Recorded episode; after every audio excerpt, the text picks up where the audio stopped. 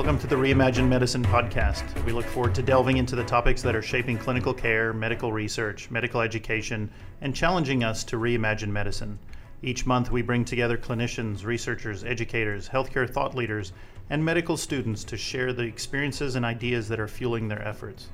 In this episode, we will discuss Reimagine Health Is My Fate in My Genes. I'm Dr. Johnny Lifshitz. I'm Dr. Katie Bright. We are faculty members at the University of Arizona College of Medicine Phoenix. Thank you for joining us. Welcome. Each of us inherit unique genetic material that forms who we are and guides our way through life. Experiences throughout life can modify the genome and the genetic transcripts that constitute who we are. In one way, genetics are the determinant of health. However, we know environmental, social determinants of health and other things can contribute and modify. We will explore the capabilities, future trends, and challenges of genetic knowledge, counseling, and interventions. It's so great to have you with us. The opinions expressed in this podcast are those of the hosts and their guests and do not represent the opinions of the University of Arizona College of Medicine Phoenix or Banner Health. Do not use this podcast for medical advice. Instead, consult your personal family physician for medical care. Dr. Wise is Program Director in the Division of Genomic Medicine at the National Institutes of Health's National Human Genome Research Institute. She is also the keynote speaker at the second annual Reimagine Health Is My Fate in My Genes symposium hosted here at the UA College of Medicine Phoenix. Thanks for having me. Thank you, Dr. Wise, for joining us. Quick question to start us off because I know this is a question that many of our listeners may have. Can you illustrate the difference between genomic medicine and precision medicine? No, that's a great question. So, when you talk about precision medicine, it's really talking about being able to utilize medicine incorporating lifestyle, environment, and genetics into the medical care. So, for a lifestyle, you might be thinking something about like, is someone exercising? In the environment, you might be thinking more about exposures that they might have had, and then their genetic background and how all of those things together could influence someone's care. Genomic medicine is then one component of a precision or personalized medicine program where you're focusing uh, specifically on that genomics component. Excellent. I'm in awe of the brevity of your answer and the concrete definition that genomic medicine is part of precision medicine. We're also hearing that genomics and genetic information can have both benefit and risks associated with it. So, from your perspective, uh, under what conditions can and should genetics be used to inform and guide clinical care? Right now, we have a couple of circumstances where there has been shown to be clinical utility to being able to use genomic information in care. So, one of the most recent ones, in one of the programs I've been working with, NSIGHT for Newborn Sequencing in Genomic Medicine and Public Health, We've been looking at being able to use sequencing in the NICU or neonatal intensive care unit population. This is an instance where it's been shown that being able to do the sequencing when people don't understand or know what the condition is that a really critically ill infant is presenting with can potentially have a benefit to being able to help guide the care and treatment and make management changes that can potentially help save the lives of some of these infants or make changes in how they might be treated. So that's an instance where there is a known clinical benefit to being able to utilize the information. Just to interject there for a second, does that mean that genomics or genetics at that point can substitute for a patient history because at, throughout the first couple years of life, the patient is not able to articulate their symptoms uh, that would help to guide their clinical care? Yeah, so there are people who are looking at being able to study that. Could you potentially do a genome at birth and use it for lifelong care? That's still mostly in the research context at this point in time, but there are a number of researchers who are interested in seeing if having that information early on could potentially help both for patients, as you mentioned, who are very young and can't necessarily articulate symptoms, as well as for individuals who might be adopted or other situations where they might not know their family history and be able to gain additional information from their genomic background. What do you think is possible with genetic sequencing? Where can it go in the future? Like, what are some of the, the big goals that you could see coming from genetic sequencing? Yeah, so right now we're seeing a lot of sequencing being applied in very specific clinical settings. And part of what the research is really learning right now is what are the right appropriate settings to be utilizing sequencing at this point in time? How can it best be utilized? And then trying to determine what some of the challenges are to being able to use sequencing in a clinical versus a research setting. So, for example, in the NICU, as we just talked about when you're talking about these critically ill infants, it's really important to be able to get the sequencing information back fast and to be able to do the analysis quickly in order to be able to return that information to the clinicians for care. So that's one area where we're seeing advances in sequencing potentially for the clinic is looking at being able to get technologies to be able to make the sequencing faster and potentially even easier to sample the patients in a clinical setting to be able to use it for care. The way in which you spoke about the uh, need for fast treatment or fast interpretation of those genetics is is truly uh, necessary. And it could also be in a trauma setting where someone comes in and unable to speak or unable or, or not accompanied by somebody who knows the history. One of the things that we've heard come up a lot in our discussions at NHGRI was really a lot of concern from the community around access and making sure that as genomics gets applied in care, that everyone will have the opportunity to be able to benefit and that this isn't going to end up being something where people have to be able to have the ability to be able to pay in order to be able to have access to that information. And so that is an area that we're definitely trying to do more research in in order to be able to determine how can you implement genomics in the clinic and try and make sure that you're not leaving populations behind. A number of our research programs at NHGRI have specifically tried to make sure that they're reaching out to populations that might have previously been underserved or underrepresented in communities to make sure that the genomic medicine implementation is reaching those other areas, as well as a number of the sequencing resources that the NIH is funding are also trying to make sure that we're getting more diverse populations engaged in them, such as the All of Us program and things like that at the NIH. Oh, that's great. I know as a primary care physician, I struggle with this piece, just trying to get resources for my patients, especially underserved. We're seeing some progress when you can demonstrate um, cost effectiveness. So, Medicaid has started to pay for genetic testing for SSRIs and anti anxiety medications because I think they know that that keeps people out of the hospital. So, in the long term, even though it's a $4,000 test, with time and with advocates such as yourself, that over time we can sort of make everyone see that there might be a benefit yeah, no, that's a great point. And part of that really is developing the databases to be able to make sure that the information is available to be able to benefit all members of the population in the US, it is also important to be able to think about some of these economic aspects of it and look at what really are the best uses of genomics in different care settings. Are there sometimes when doing just a very specific test might be the right option versus other times that you might be looking more broadly because you really want to be able to look more at broad hypothesis and generation and trying to figure out what might be the case in more of an unsolved uh, case. What do you think are the biggest challenges right now from a disease standpoint? Um, meaning things that we need to really devote our time and energy, needed discovery areas? Yeah, so the NIH has 27 different institutes and centers that all focus on something different. NHGRI tends to focus on trying to be disease agnostic and really trying to develop the tools and resources to be able to make genomics accessible, particularly in the clinical populations in genomic medicine, to any disease area that might be of interest. I personally work on a program that looks at undiagnosed diseases, the Undiagnosed Diseases Network, which is funded by the Common Fund at the NIH. And that group particularly focuses on trying to c- take cases that have previously been unable to reach a diagnosis through extensive clinical evaluation and trying to apply cutting edge research techniques such as genomics to being able to try and help them find a diagnosis. And so far, that's one of the areas that we've been seeing the most benefit of genomics is in these unsolved or rare disease type cases. But the hope is that as we learn more, that this information will be beneficial to common diseases as well. As we think about the focus of what we do here at the U Arizona College of Medicine Phoenix, we want to make sure that we educate our future physicians in how to deal with genomics and genomic medicine as it gets incorporated into um, allopathic medicine you have any thoughts on best ways to inspire young physicians in this domain or areas that they can uh, focus their attention on?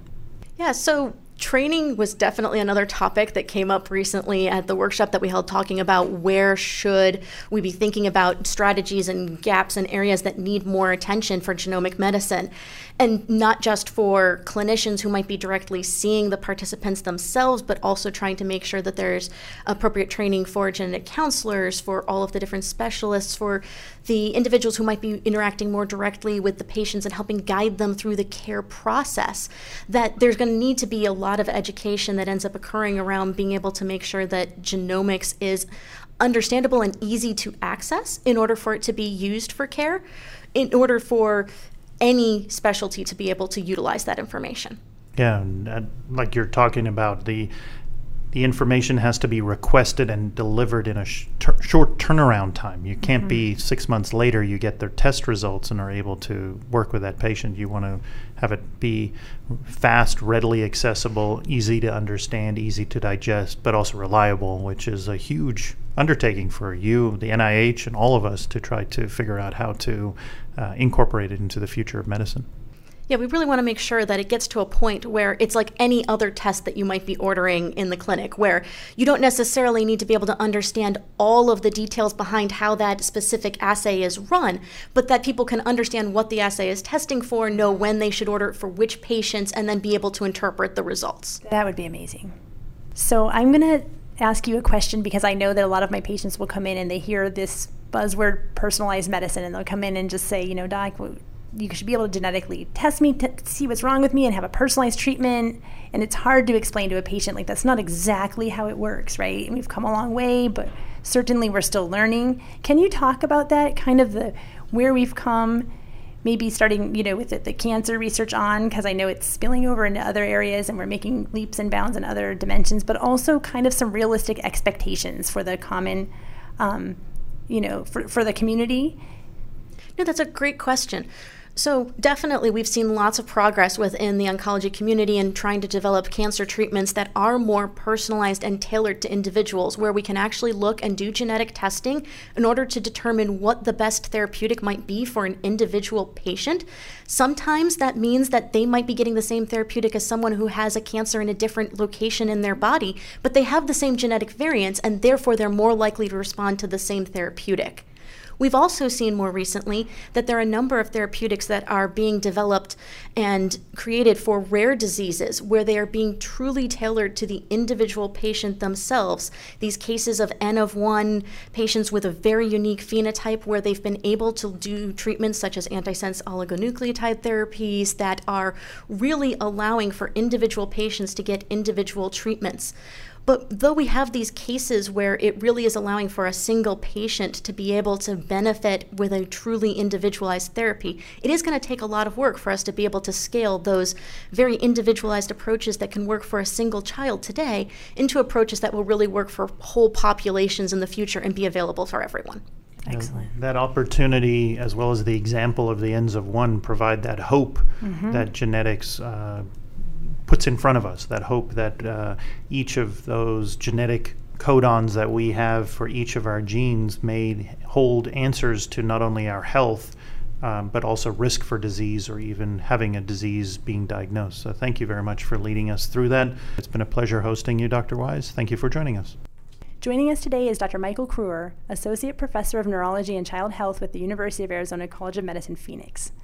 Dr. Kruer also serves as Director, Cerebral Palsy and Pediatric Movement Disorders Program at Barrow Neurological Institute and Phoenix Children's Hospital. Dr. Kruer, you specialize in research related to the genetic basis of cerebral palsy in children. Can you share a little bit about how you became passionate about that? What drew you to this? Yeah, thank you, Katie. So um, I've always been interested in uh, the causes, the fundamental things that drive neurological diseases in children. And I've been interested in uh, developmental disorders for some time. One of the things that I really loved about genetics was the finality of it, uh, the possibility that even at a fundamental level, it could give you a solid jumping off point uh, from which to understand what might be causing a child's symptoms. Hmm. Yeah, that's a remarkable way to think about it. That once your genetic material is coded, it's coded for who you are. Can you speak to the fact of how much our genes are really coded, or are they modifiable through behavior, through diet, and other means? Our genes are uh, coded, as, as you mentioned, Johnny, um, and that tends to persist for life. Uh, although, as we're now starting to understand, there can be changes that happen in certain populations of cells and tissues over time. Um, in addition, there is a whole field of epigenetics that looks at some of the modifying factors that determine whether those genes that are encoded or hardwired are actually turned on or off, and that's proven to be a very important area of uh, research as well. Can you uh, lead us through some of the advances in early diagnosis or rapid diagnosis of the diseases that you're interested in or the patients that you see and treat? Yeah, so we're, um, we're interested uh, broadly in, in childhood movement disorders. Um, and while those disorders sound very rare, um, most of our patients actually represent uh, either children with cerebral palsy, a major neurodevelopmental disorder, or children with uh, Tourette syndrome, which is uh, in and of itself also an important uh, developmental condition. So at, at, this point in time, um, the gold standard is still uh, clinical diagnosis. And so most of the diagnoses, the disorders that we see, are actually characterized um, by an expert uh, physician in the office. What we're starting to think of um, you know, more with genetic uh, capabilities is the ability to truly understand the etiology or the cause um, of those disorders, which has proven to be very insightful. I sort of wanted to just feed off of Johnny's last question. So, as a primary care physician, often I'm first contact, or there might be a you know, I've treated many patients with neuromuscular disorders, and sometimes patients and families can get frustrated in this process that you described of getting to a specialist who can make the formal diagnosis and and establish a good treatment plan because you guys are rare and sometimes it's hard to get our folks access to specialists. So can you talk about that just a little bit uh, about the process? Yeah, yes. So I, I agree. I mean, I, I, think that there's there's definitely a shortage um, of pediatric specialists, uh, certainly in, in the clinical neurosciences, but in, in many areas of, um, of pediatric medicine. Um, with that said, I, I, really do think that there's no substitute uh, for having uh, a really um, strong advocate as your uh, primary care physician. Um, as you mentioned, primary care physicians form the first line and uh, really are the ones who often know the kids and their families the very best. Um, and so a lot of current efforts are actually trying to raise awareness and try to identify developmental disorders earlier and earlier um, with the help of the primary care physician um, and also the help of the, the family themselves. How have you adapted existing uh, treatments, or how have you uh, implemented new treatments to assist in the families that have cerebral palsy or Tourette's? Yes, so it's it's proven to be very very interesting. I mean, I, I think we've known for a long time that in the case of cerebral palsy, um, many people, both in the scientific and medical community and in the lay community, um, are aware of the effect that um, birth related complications can have on a child. Um, our research is starting to indicate that um, in addition to those known risk factors, that some kids may actually carry genetic mutations that may represent uh, the cause of that child's cerebral palsy in and of itself.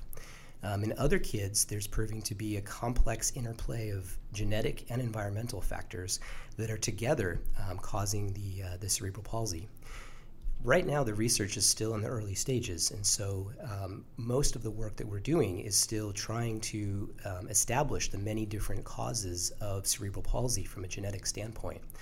Uh, but what's been uh, intensely gratifying to me as, as a physician, in addition to, um, to a research scientist, has been the ability to sometimes use these genetic findings and apply completely uh, treatments that we otherwise would not have, have thought of uh, in a million years sometimes uh, in, in the context of cerebral palsy treatment. So, for example, most of our treatments for, for CP are really directed at trying to uh, limit the effects of symptoms, try to improve symptoms. Um, a lot of times these represent fancy band aids for what's really causing the problem. Uh, but yet, we're learning that, uh, particularly from uh, a genetic standpoint, that kids with CP may in fact have a very specific uh, genetic misspelling, if you will, that causes um, their symptoms. And in some of those cases, uh, it's actually possible to apply a completely new treatment. So, for example, there is a young boy with a, a, rare form of CP that's caused by a single gene mutation uh, that we've just now started uh, treating with caffeine. Uh, and never in a million years would have uh, thought of, of doing that. Um, but nevertheless, earlier this year, there was a paper written uh, by a group in Europe uh, where they actually used double espressos to treat this boy's motor symptoms.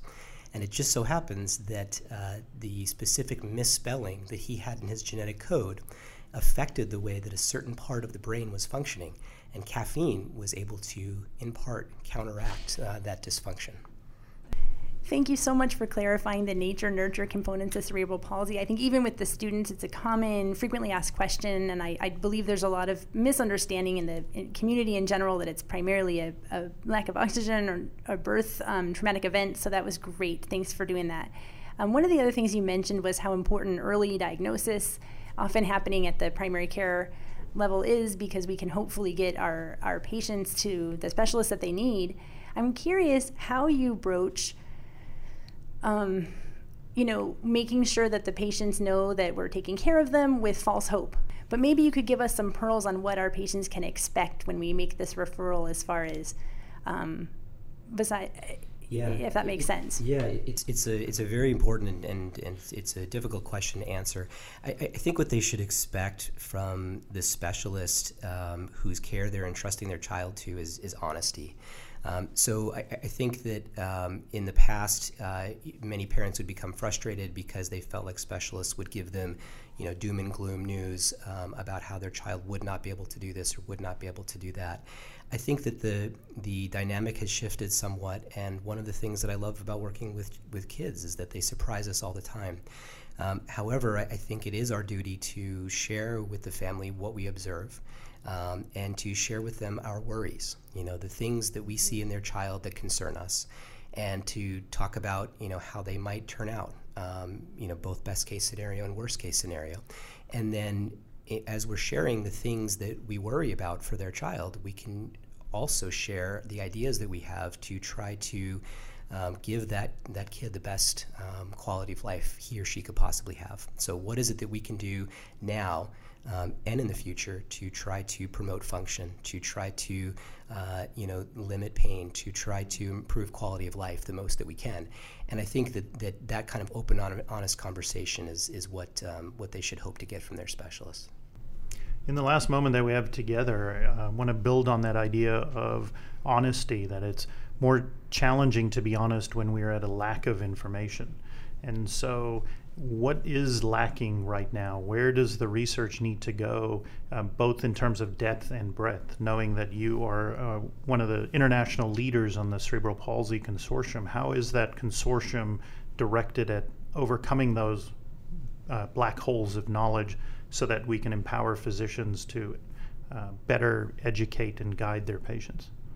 Yeah, I, I think it's an exciting time, but it, it's also, um, you know, a, a very um, a very sobering time in the sense that I think that our knowledge is about a mile wide and an inch deep. There, there's an awful lot that we need to know, and I think the more that we are learning, we're realizing um, how much yet still there is to, to be uncovered.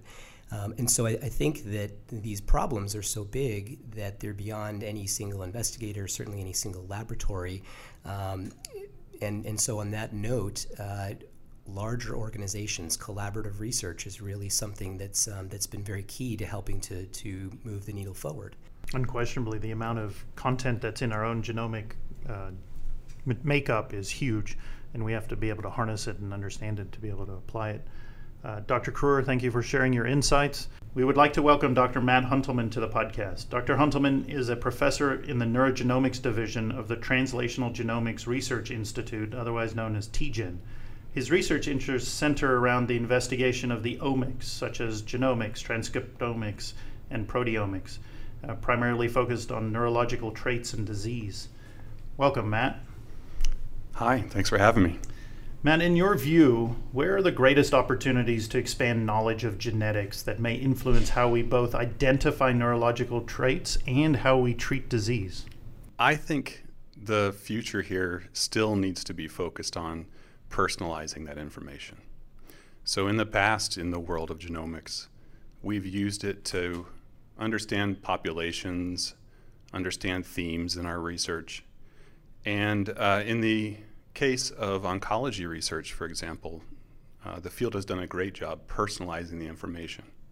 So, using genetic information to guide treatment, for example, of cancers. On the neurological side, we need to start to adopt that model, in my opinion. Uh, it's a taller ask than on the oncology side because it's so much easier to point to a tumor and say, that's bad, I want to take that out and I want to study it. We can't do that so easily with brain disease and, and disorders. However, we have to strive for that. Um, and what that means for the patient with neurological disease, that means hopefully, uh, just like the oncology patients, improved treatments which have greater efficacy from the start. In other words, you're not hunting through different drugs to find one that works. And also, hopefully, along with that comes uh, lowered side effects. So, in my opinion, I, I really think the more that we can move towards personalized use of genomic information in neurological disease, the more we are moving towards the future. That was a great answer, and it kind of overlapped with one of my next questions. As as a physician, I'm always thinking, how does this translate to patient care? And you answered it a Right. bit. We're seeing it in behavioral health too, which is which is great with you know SSRIs and different neuro you know neurotransmitter um, medications used for depression and um, anxiety. So, can you expand a little bit more on how that would look as far as the impact on patient care down the road? Yeah, um, that's that, that's another great uh, great question. It's really hard to predict exactly how it would look, but let's talk through a few scenarios. Um, and let's start by just taking the patient out of it. So, what is our risk around the table for disease, for the various neurological diseases that we might all be scared about?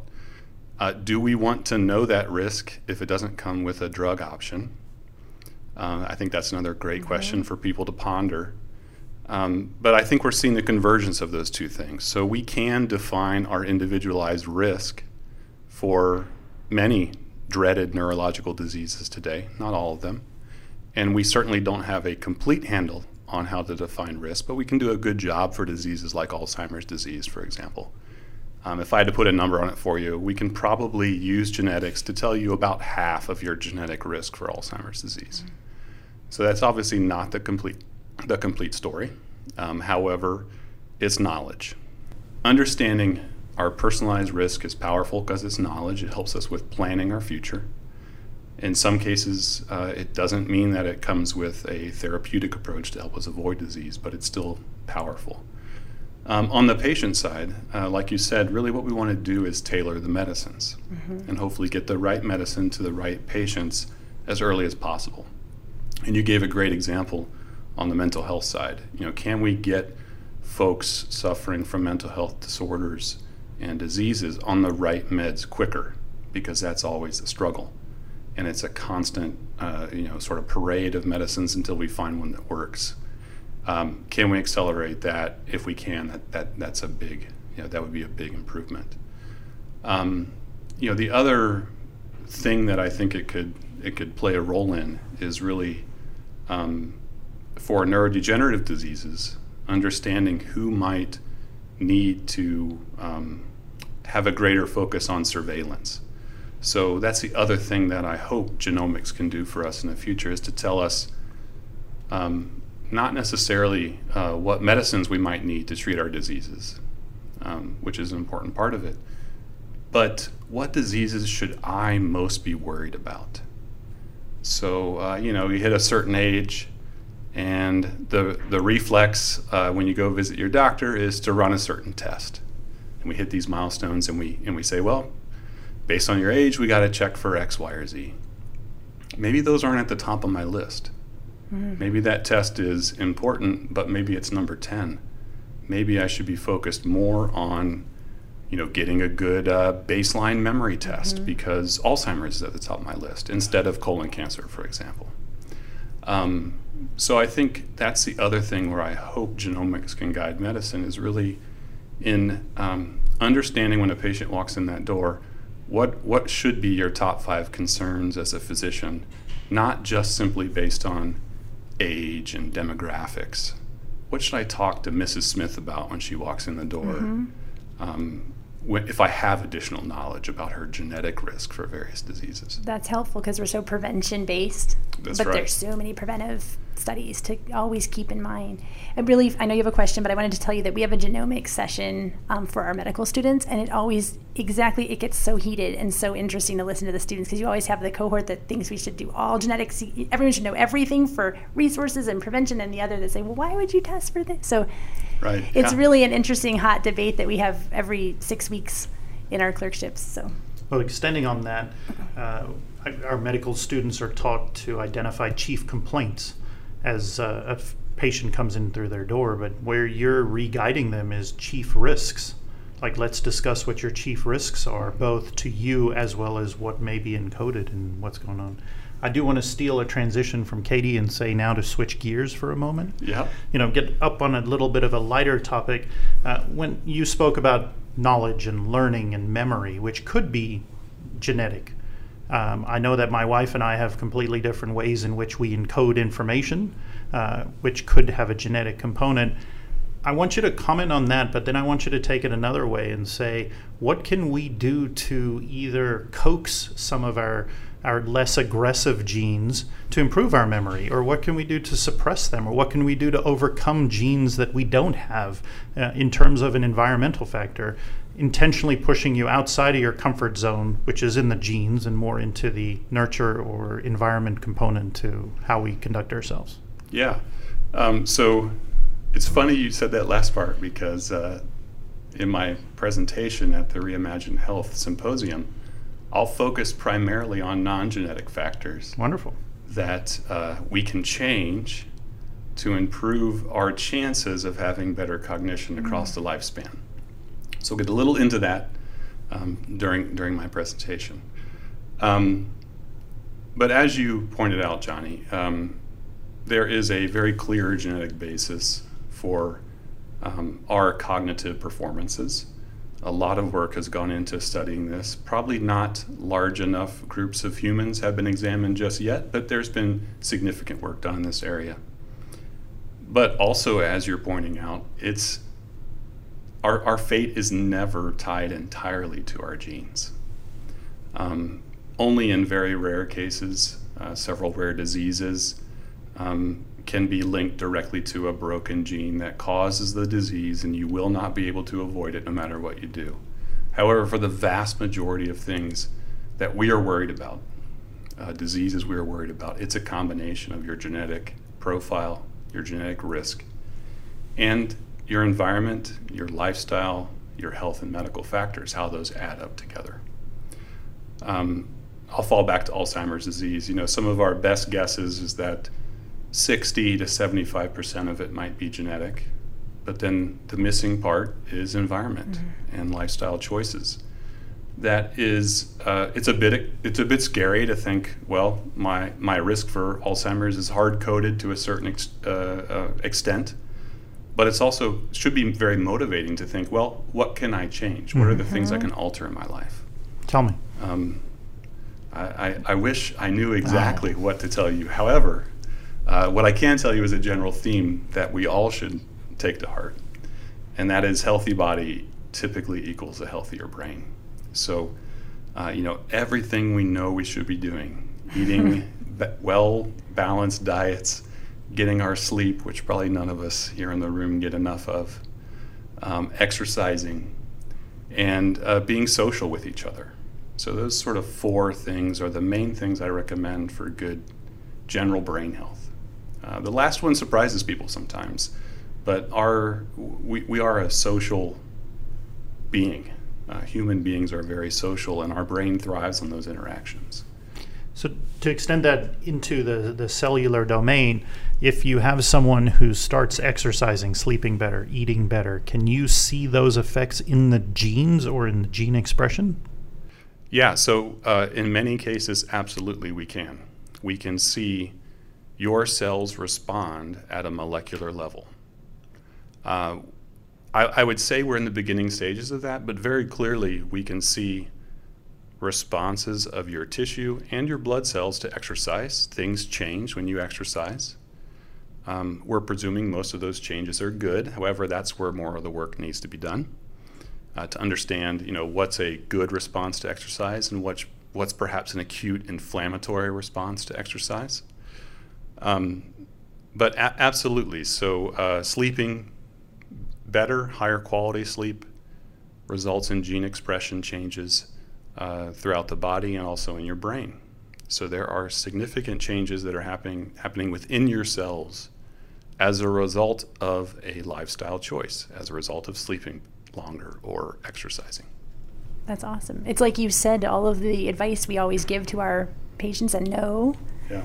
That we should be following. It's easier said than done to change a lifestyle in someone who's maybe in their 50s and hasn't been doing that, but it's great advice. So, bringing it back to your personal research, I'm sure that you hear all the time from patients and the public some misunderstanding or misconceptions about genetics. Can you do a little myth busting or talk about what those common misunderstandings are? Great question. Myth busting. Um, let's see. Um, I think probably the biggest myth I'd like to bust for people are that um, that genetic scientists are not thoughtful and careful about the work they're doing. So um, I obviously run in these circles, and I've you know met a lot of geneticists during my career, and almost to a scientist, we're very um, attuned to the fact that the you know the the research we're doing in genetics is actually because it seems so hardwired to the public. It's really important that we get it right, and that it's handled ethically, and safely and responsibly.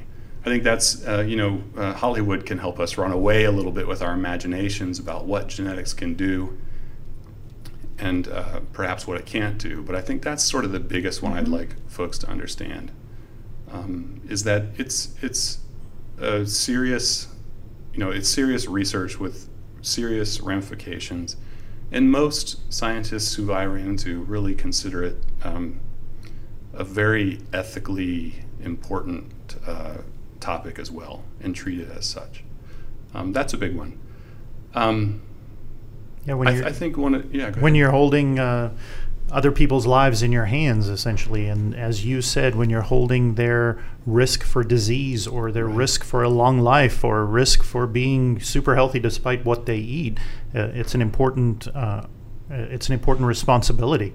Uh, Right. that our physicians take oaths, the Hippocratic oath, to make sure that everything is done in the patient's best interest. And you're describing, to some extent, a geneticist's oath in the same manner, which is which is exactly what we would expect. And thank you for articulating that. the human genome is extremely powerful. I mean, it is your personal instruction manual, your personal book of life, and we have to treat it that way. Um, I guess the other myth that I would uh, like to bust in general would be uh, we're not nearly moving as quickly as it would seem in the popular press and the you know the Hollywood movies. Um, the technologies may exist, but putting them in action um, is never really as quick as uh, we would like it to be.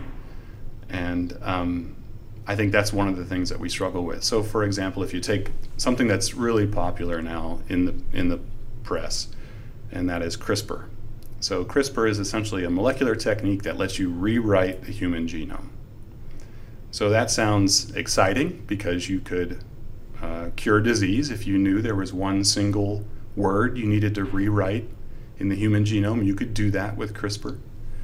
Um, it's also scary because uh, one could imagine starting to produce designer human beings by altering various genes across the genome.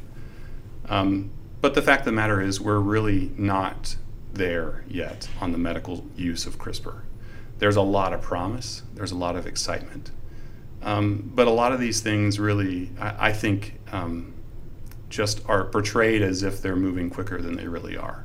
Do we need to be careful about it and make the right decisions? And, and uh, absolutely. Um, and we should be excited about these things, but I think they don't happen nearly as fast as um, the general public might imagine. Well, thank you for sharing your work with us, Dr. Huentelman. It's been a pleasure talking with you. We have to take a break, but we'll continue our discussion with our next guest in just a moment.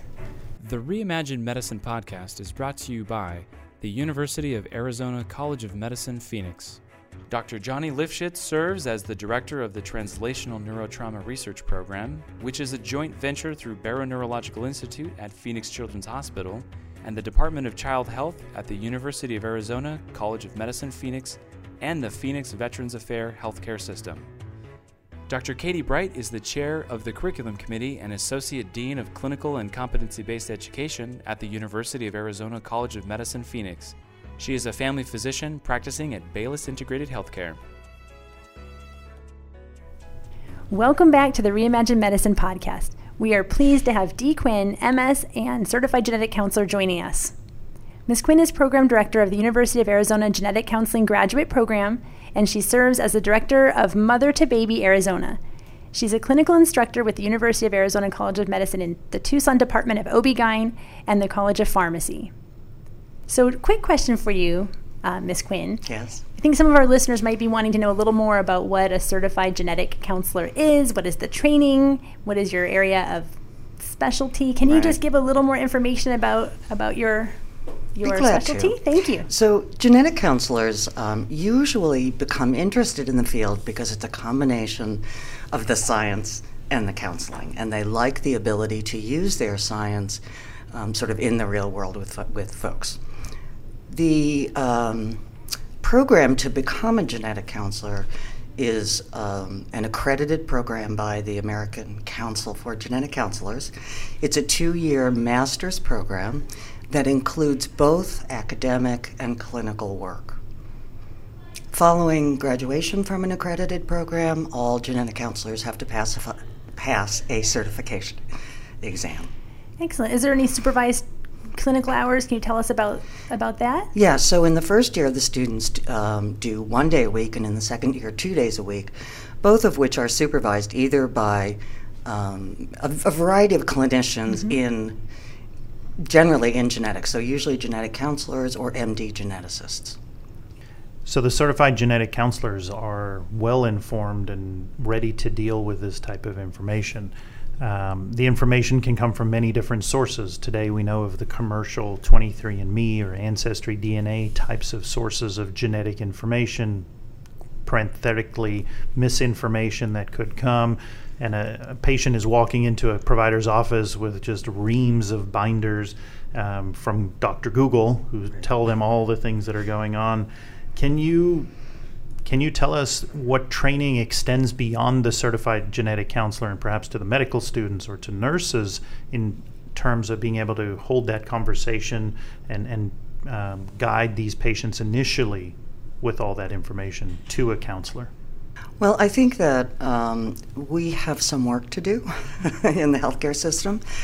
Um, I, you know, this is a fairly recent development. Most primary care providers are not real familiar with these tests or trying to interpret the results and therefore giving informations to their patients. Um, uh, you know, I, I would hope that what happens is that when someone comes to their primary care with this kind of information, that they'd be referred to genetic counseling if they have specific questions. So, you know, the ancestry part is fun. Everybody likes to do that. The health um, section is a little worrisome for a number of reasons. Um, I think most people have focused on the concern that an individual might turn up with a change in a gene that mm, would in, impact their health.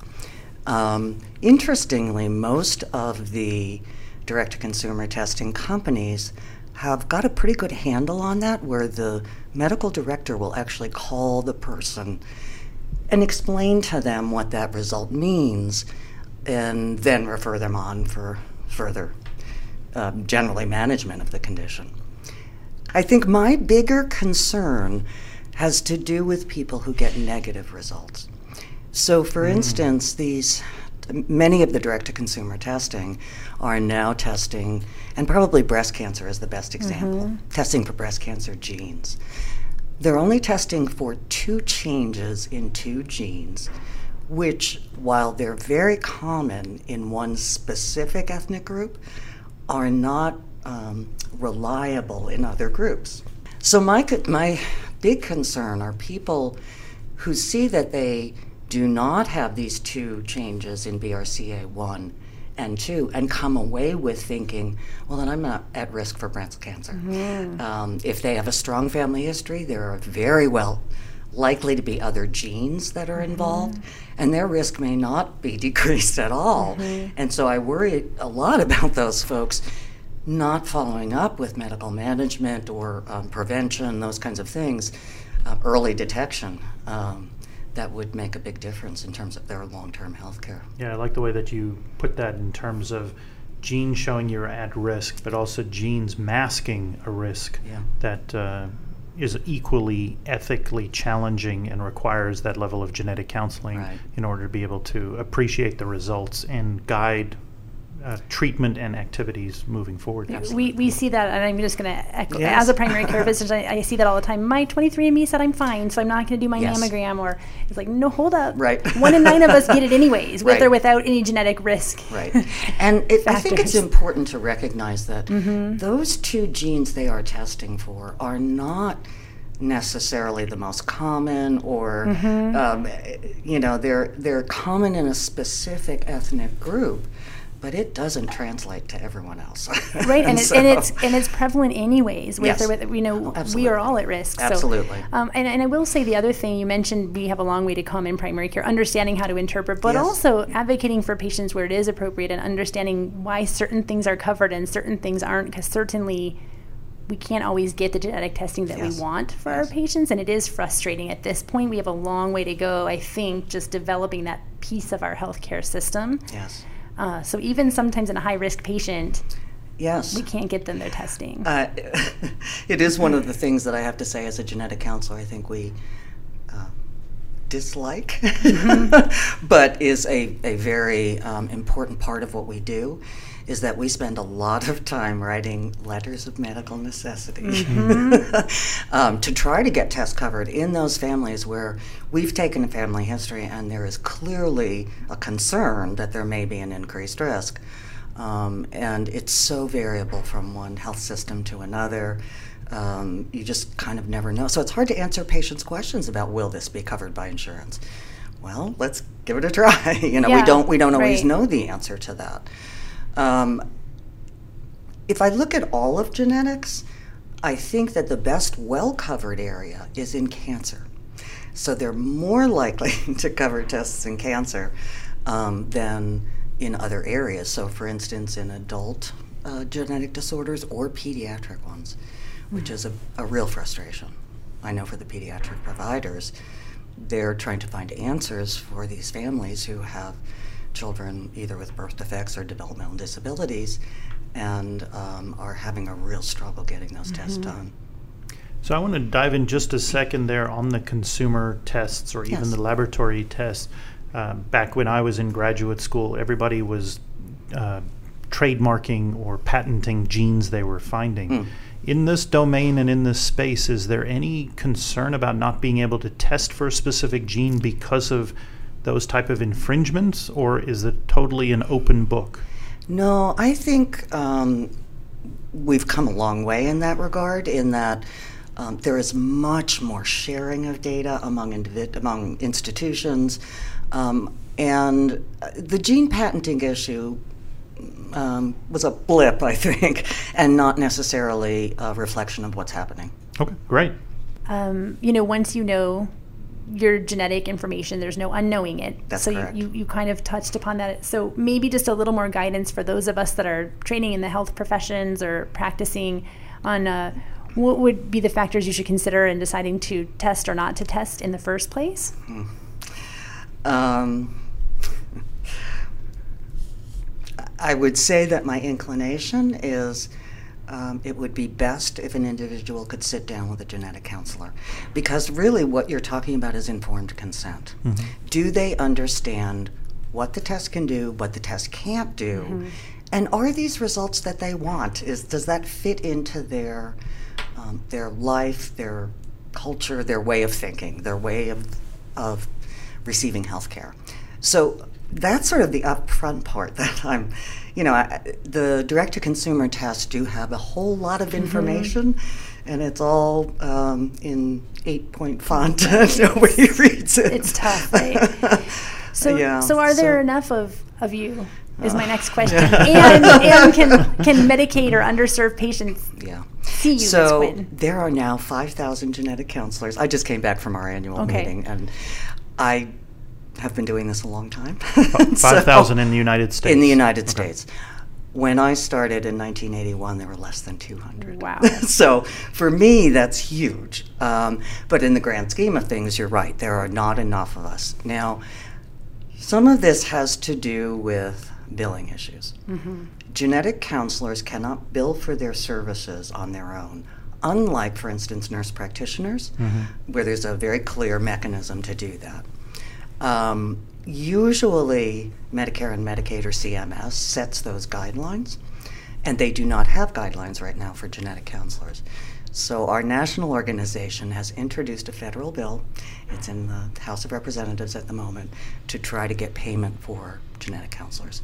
I think that'll make a huge difference. Oh, absolutely. Yeah, because often, well, sometimes insurance companies will pay for the testing, but not for the counseling. Can you help walk us through this process? I understand that the genetic testing itself may be derived from a blood prick, and then one test is done.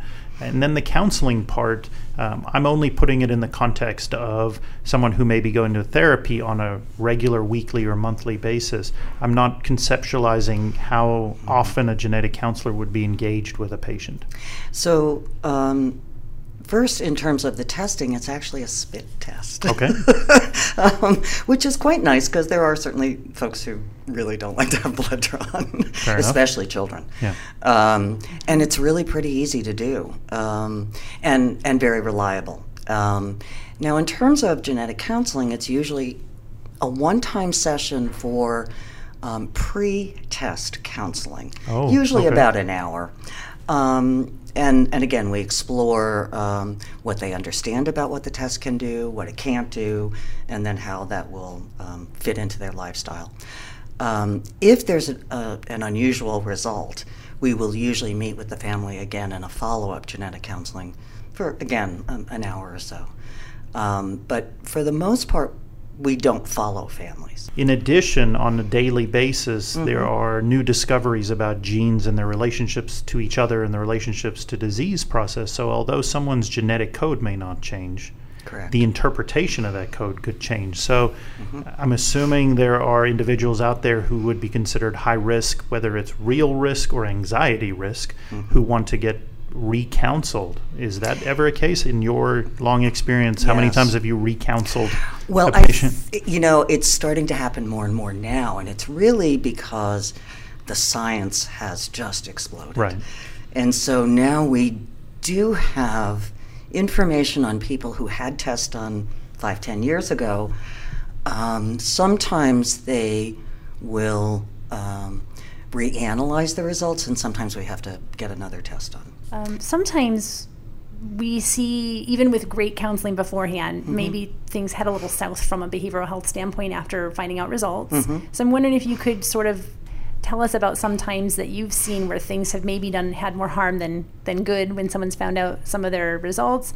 Um, another example is if someone said something like, "Oh man, I'm getting Alzheimer's anyway, so who cares about a healthy lifestyle?" I would say most people who, again, have gone, who understand why they're having the test done and then have it done, are grateful for the information because they see themselves at risk and they want to know what that risk is and then what they can do to help prevent that risk. So that's been mo- mostly my experience. And I, I think having primary, I have a different cap, so I see a lot of the other side, the anxiety, Mm-hmm. Yes. because they're doing it not in such a controlled environment. So that speaks very highly of the pre genetic test counseling, I think. yes. Well, Johnny, I was inspired by this entire session. I have to say, for me, just seeing how everyone is working on such innovative pieces in this um, genomic realm and really noticing and feeling genuinely how patient oriented everyone is and knowing that this is all about patient care and improved patient outcomes was super inspirational. Right. And in order to get there, each of the guests talked a little bit about the technologies and the tools that they're developing or have at their disposal in order to be able to assure the rigor of the data, to be confident in the results, and to be able to present it in a manner that each uh, patient might be able to digest that information. Um, because the technologies that are advancing are to to really understand not only what's in our bodies, but how it affects all of our life and how it affects the outcomes that we have and the opportunities we all have in front of us. Right, and how that doesn't happen overnight, but everyone's super dedicated. And one of the themes I noticed was just how driven and dedicated all of our guests are and passionate about their research. And you know, they're not backing down from even the toughest of challenges. And and that's Right, and those challenges aren't just the mm-hmm. technology of understanding DNA base pairs, but really the ethical issue of talking to mm-hmm. patients or educating the next generation of genetic counselors, the next generation of physicians to be comfortable talking in the domain of genomics and genomic medicine as it feeds into precision medicine. Mm-hmm.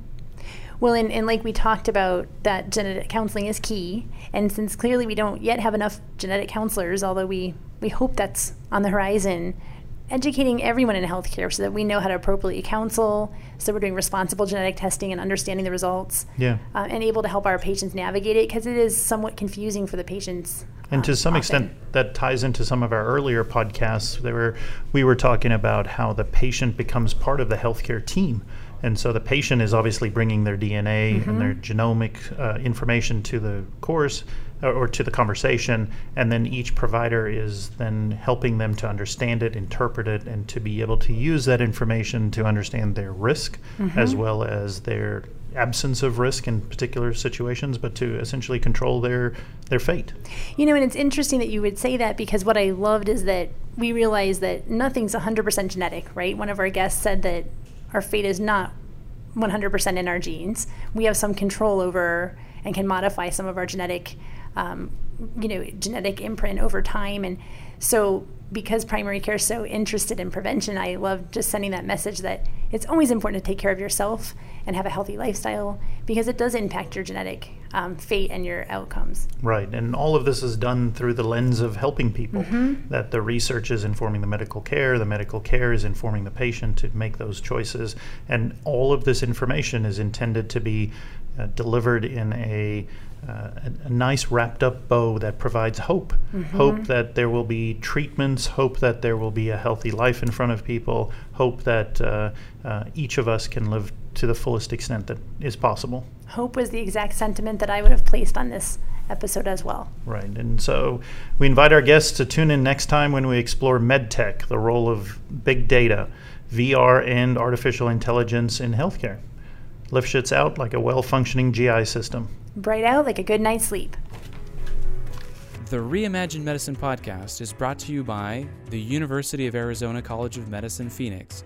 Join us again as we highlight aspects of clinical care, education, and research in an ongoing endeavor to reimagine medicine. Our podcast team is Dr. Katie Bright, Dr. Johnny Lifshitz, Beth Smith, and the media production team at the UA College of Medicine Phoenix. Our theme song, Dungeon of Return Days, was written and recorded by Midair Machine. The song is accessible on freemusicarchive.org and used under the CC BY SA 4.0 license.